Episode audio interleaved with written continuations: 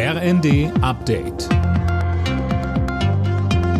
Stündlich neu. Auf den Punkt informiert. Ich bin Daniel Stuckenberg. Guten Tag. Finanzminister Lindner zieht nach dem Haushaltsurteil des Bundesverfassungsgerichts die Notbremse. Der FDP-Politiker hat eine Ausgabensperre verhängt. Frisches Geld gibt es nur noch in Einzelfällen. SPD-Generalsekretär Kühnert will jetzt aber nicht den Rotstift ansetzen. Er sagte im ersten, Die Ausgaben, die wir vorgesehen haben im Klima- und Transformationsfonds, die sind ja nicht vom Himmel gefallen. Das sind ja keine Späße, sondern das sind ja strategische, gute Überlegungen. Und an deren Notwendigkeit hat sich mit dem Urteil des vergangenen Mittwochs gar nichts geändert. Es wäre daher aus unserer Sicht geboten, andere, wie auch immer geartete Einnahmequellen jetzt zu finden, um diese Ausgaben weiter tätigen zu können. Denn sonst verlieren wir im internationalen Wettbewerb.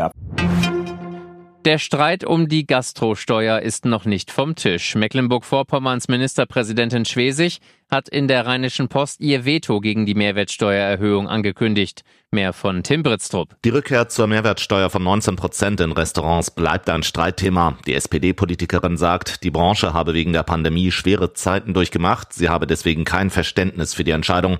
Außerdem wären davon auch Kita- und Schulessen sowie das Essen in Krankenhäusern und Pflegeheimen betroffen. Auch die Unionstourismusexpertin Karliczek ist gegen die Steuererhöhung. Tausende Betriebe stünden auf dem Spiel. Bahnkunden müssen keine Streiks über Weihnachten fürchten. GDL-Chef Weselski hat der Leipziger Volkszeitung gesagt, die Lokführergewerkschaft habe noch nie über Weihnachten gestreikt und werde es auch dieses Jahr nicht tun. Aktuell läuft eine Urabstimmung über einen unbefristeten Streik. Für das DFB-Team steigt heute das letzte Länderspiel des Jahres. Gegner am Abend in Wien ist Österreich. Nach der Heimpleite gegen die Türkei am Samstag ist man bei der deutschen Elf auf Wiedergutmachung aus. Anstoß ist um 20.45 Uhr.